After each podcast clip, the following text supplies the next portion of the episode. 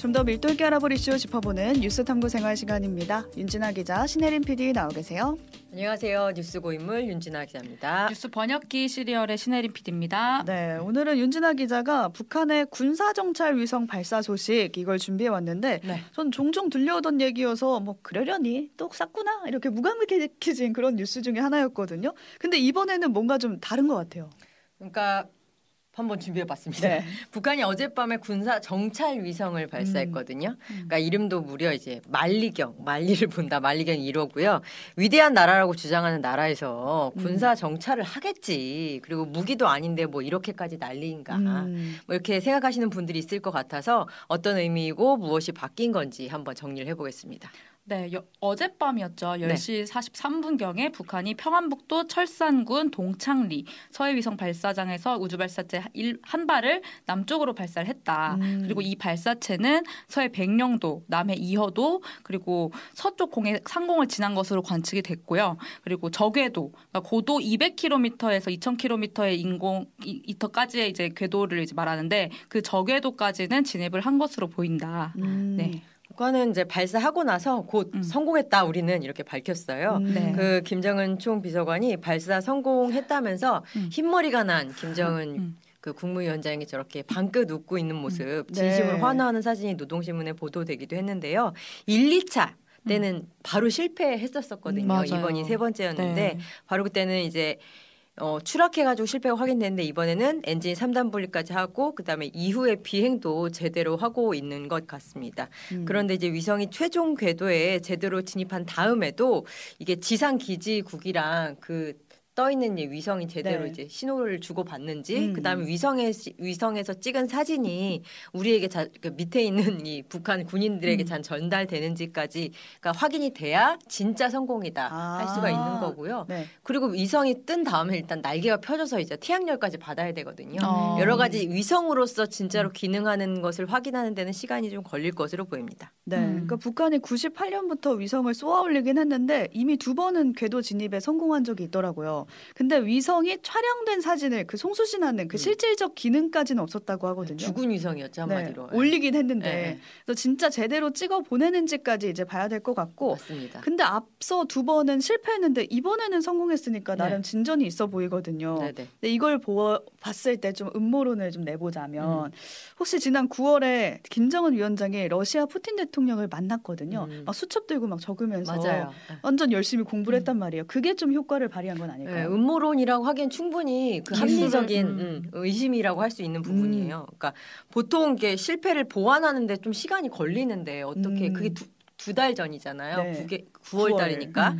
그런데 이제 그, 그러다 보니까 러시아 푸틴 대통령과 만났을 때 우주 기술을 지원해 주겠다라는 약속을 음. 받았으니 그것이 적용된 것이냐 오. 이런 당연히 이제 의심이 나오고 있고 그 부분에 대해서는 우리 군도 그럴 가능성이 충분히 있다라고 오. 얘기를 하고 있어요. 네. 하지만 이 부분이 이제 실질적인 증거를 갖고 있는 건 아니에요. 음. 그러니까 정말 어떤 부분을 이렇게 줬다 이렇게 나온 건 아닌데 그리고 미국에서 어떤 전문가는 아니다 러시아의 기술이 실제로 여기에 적용됐다는 증거는 없다. 어. 그리고 그 충분한 시간이 아니었다. 그리고 북한은 스스로 모든 것을 할 정도의 능력이 있다. 음. 그 왜냐하면 앞서서 실패한 그 두 번 첫 번째 두 번째 발사체가 있었잖아요. 두 번째 발사체 에서는 첫 번째 발사체 때보다 상태가 더 좋았어요. 그래서 음. 이제 지금 유튜브로도 보실 수 있는데 반벤 디펜 전 국무부 국제안보 비확산 수석 부차관보 이름이 긴데 이, 이 정도면 전문가거든요. 네. 이정 이 양반이 이제 북한의 이제 기술 개발 능력에 대해서 상당히 이제 후, 후, 후한 평가를 음. 하고 있더라고요. 음. 그러니까 두 번째가 더 좋았으니까 세 번째도 뭐 자체 기술로도 좋았을 수도 있는 거고. 그러니까 음. 러시아 기술 지원 여부도 관건이지만 꼭 그게 아니더라도 음. 북한의 우자, 우주 발사체 기술이 계속 발전하는 건 음. 이거는 사실 같아요. 네. 근데 그 결과가 어젯밤 군사 정찰 위성인 건데 음. 그럼 이제 북한이 우리의 어떤 상황을 파악을 하는데 좀 더 유리해졌다 뭐 그렇게 볼 수도 있을까요? 그러니까 이번이 음. 정, 군사 정찰 위성이라는 점에서 이제 특이한 음. 거예요. 그러니까 북한은 이미 이제 핵과 미사일 능력이 상당히 고도화가 돼 있잖아요. 음. 근데 그거를 어디다가 날려야 될지가 정확하지가 아. 않은 거예요. 그러니까 정찰 위성은 일종의 이제 눈 역할을 하는 아. 거죠. 무기는 가지고 음. 있는데 그렇죠. 보이지가 않는군요. 사, 사실 제가 눈이라는 역할, 정찰 위성이 눈의 역할이다라는 이제 비유를 들고 오는 찰나에 보니까 오후에 또 김정은 음. 위원장의 발언이 또 떴더라고요. 음. 눈을 또 또 비유를 그대로 썼어요. 오. 이 공화국 무력이 이제는 만리를 굽어보는 눈과 이 정찰 위성 말하는 거겠죠. 만리를 때리는 강력한 주먹을 그러니까 주먹은 뭐 미사일 같은 거 네. 말하는 거겠죠. 다 함께 우리 소, 수중에 틀어 쥐었다 이렇게 말을 하고 있더라고요. 아, 눈과 주먹을 다 가졌다 그렇죠. 이제. 음. 그러니까 두 번 실패하고 추가 발사 예고까지 하면서 음. 계속 그 북한이 집착을 했던 이유가 바로 그런 것 때문이었고요. 음. 그래서 북한의 그 위성 해상도가 어, 음. 차피 굉장히 낮을 거다. 음. 그렇다면 의미 없다. 이렇게 지적하시는 분들도 계신데요. 하지만 북한이 기존에는 그 감시 정찰 능력이 아예 없었어요. 아예 없는 상태에서 음. 생긴 거는 장님이 눈을 갖게 된 거와 그럼, 마찬가지라고 그러네요. 볼 수도 있고 음. 그다음에 아무리 질이 떨어져도 이게 탱크인지 트럭인지 분간할 정도만 되면 트럭에 트럭에 그 미사일 날릴 걸 탱크에 날릴 수 있는 거잖아요. 그쵸, 그러니까 그 그쵸. 그 차이가 엄청난 거고 그다음에 북한이 이후에도 우리가 계속적으로 이 위성을 띄울 거다라고 밝혔거든요. 음. 여러 개의 위성이 띄어진다면 그래서 성공을 한다 한다. 그다음에 그게 렌즈가 제대로 발휘가 되고 송수진이 가능한 형태가 된다라고 한다면 굉장히 복합적이고 다층적인 음. 정보를 얻을 수가 있어요. 북군 네. 입장에서. 음. 그렇기 때문에 인공위성 자체 기술까지 그래서 약간 고화질 렌즈까지 거기다 음. 탑재가 되고 통신 기술까지 IT 기술까지 확보가 되면 상당히 우리에게 위협적일 수 있다. 가능성을 음. 배제하면 안 된다라고 음. 말씀을 드리고 싶어요. 근데 음. 우리가 북한에 비해서 감시 능력은 좀 압도적이지 않나요? 그러니까 미국의 자산도 같이 공유를 하고 있잖아요. 그렇죠. 그리고 보니까 우리도 30일에 첫 독자 군사 정찰 위성 발사한다 음. 이렇게 나오더라고요 뉴스가. 맞아요. 우리가 그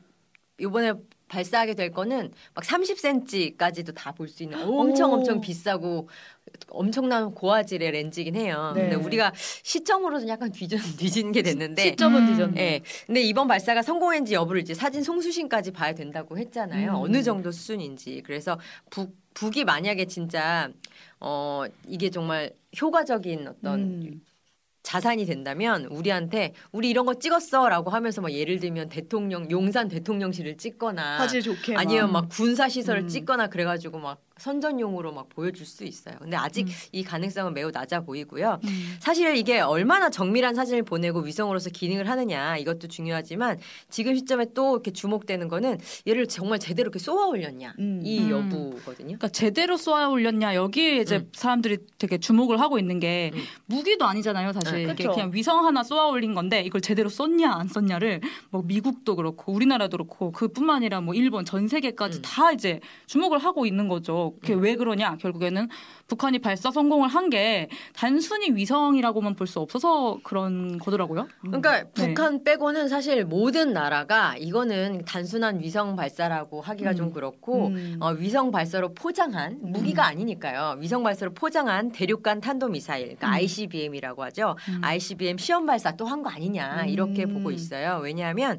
그 비행체를 발사하는 기술이랑 그 ICBM 같은 탄도 미사일 발사 기술이랑 거의 비슷하기 때문이에요. 그러니까 정찰 위성을 이렇게 쏠 때 위성을 실어서 쏘느냐 아니면 그 위에다가 핵무기 같은 것을 음. 핵탄두를 음. 실어서 쏘느냐 음. 이 차이거든요. 그러니까 로켓은 택배 기사일 뿐이고 음. 위성을 배달할 수도 있고 폭탄을 실어서 폭탄을 올릴 수도 있는 거죠. 맞습니다. 음, 음. 그런 거죠. 또 그러니까 대륙 그 대륙탄 탄, 대륙간 탄도 미사일이라는 게 이제 말을 좀 풀어보면은 말 그대로 이제 대륙을 가로질러서 이렇게 초장거리까지 보낼 수 있는 그런 미사일이라는 뜻이잖아요. 이 말이 사거리가 한 5,500km 된다고 음. 하니까 대륙을 가로질러서 이제 음. 미국 본토까지 공격을 할 수 있는. 어. 네, 맞아요. 네. 미국이 그러니까, 떨겠네요. 그죠. 음. 사실 그렇죠. 그러니까 ICBM은 이렇게 수직 그러니까 엄청 고각으로 이렇게 각이 큰 각으로 확 발사를 해가지고 음, 음.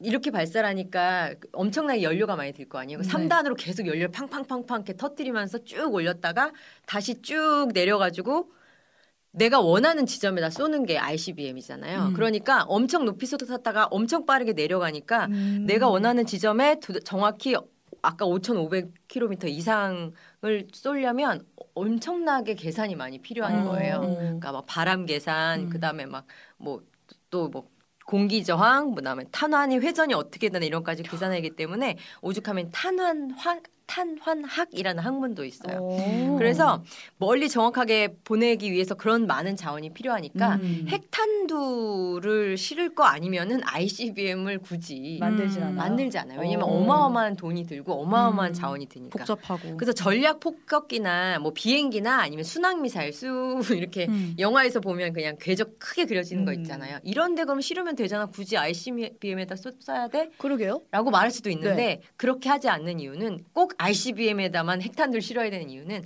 요격당해요. 다른 데다 하면. 아. 근데 ICBM은 아까 말씀드렸듯이 쭉 올라간 다음에 엄청 빠른 속도로 내려가기 때문에 사실상 요격이 불가능해요. 아, 방어가 안 되는군요. 음. 당하는 입장에서는. 그래서 ICBM 음. 이꼴 핵무기라고 이렇게 생각하시면 그렇게 틀린 생각은 아니에요. 음. 그래서 우리가 핵을 머리에 이고 산다. 북한이 핵을 가지고 있으니까 이런 얘기들을 이렇게 비유처럼 하는데 사실 ICBM 북한이 ICBM을 개발하는 것에서 가장 두려움을 느낄 것은 아무래도 진짜 ICBM의 공격을 받을 북한의 적대국이라고 음. 할수 있는 나라죠. 이를테면 미국 아니면 일본 이렇게 되는 거예요. 음. 그래서 이번에도 미국이랑 일본이 가장 좀 촉각을 곤두세운 거고 음. 우리랑 동맹 관계인 것을 포함해서 음.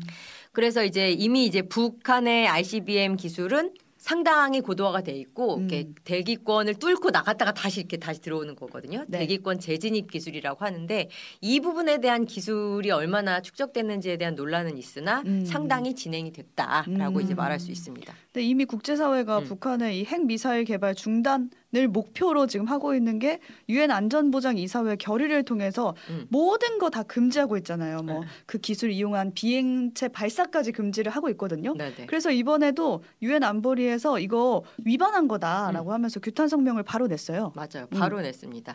그러니까 다만 이제 상임 이사국인 중국과 러시아 음. 같은 경우에는 지금 우리가 최근에 또 많이 들어보셨을 것 같은데 한미일 북중러 이런 구도 많이 들어보셨잖아요. 네.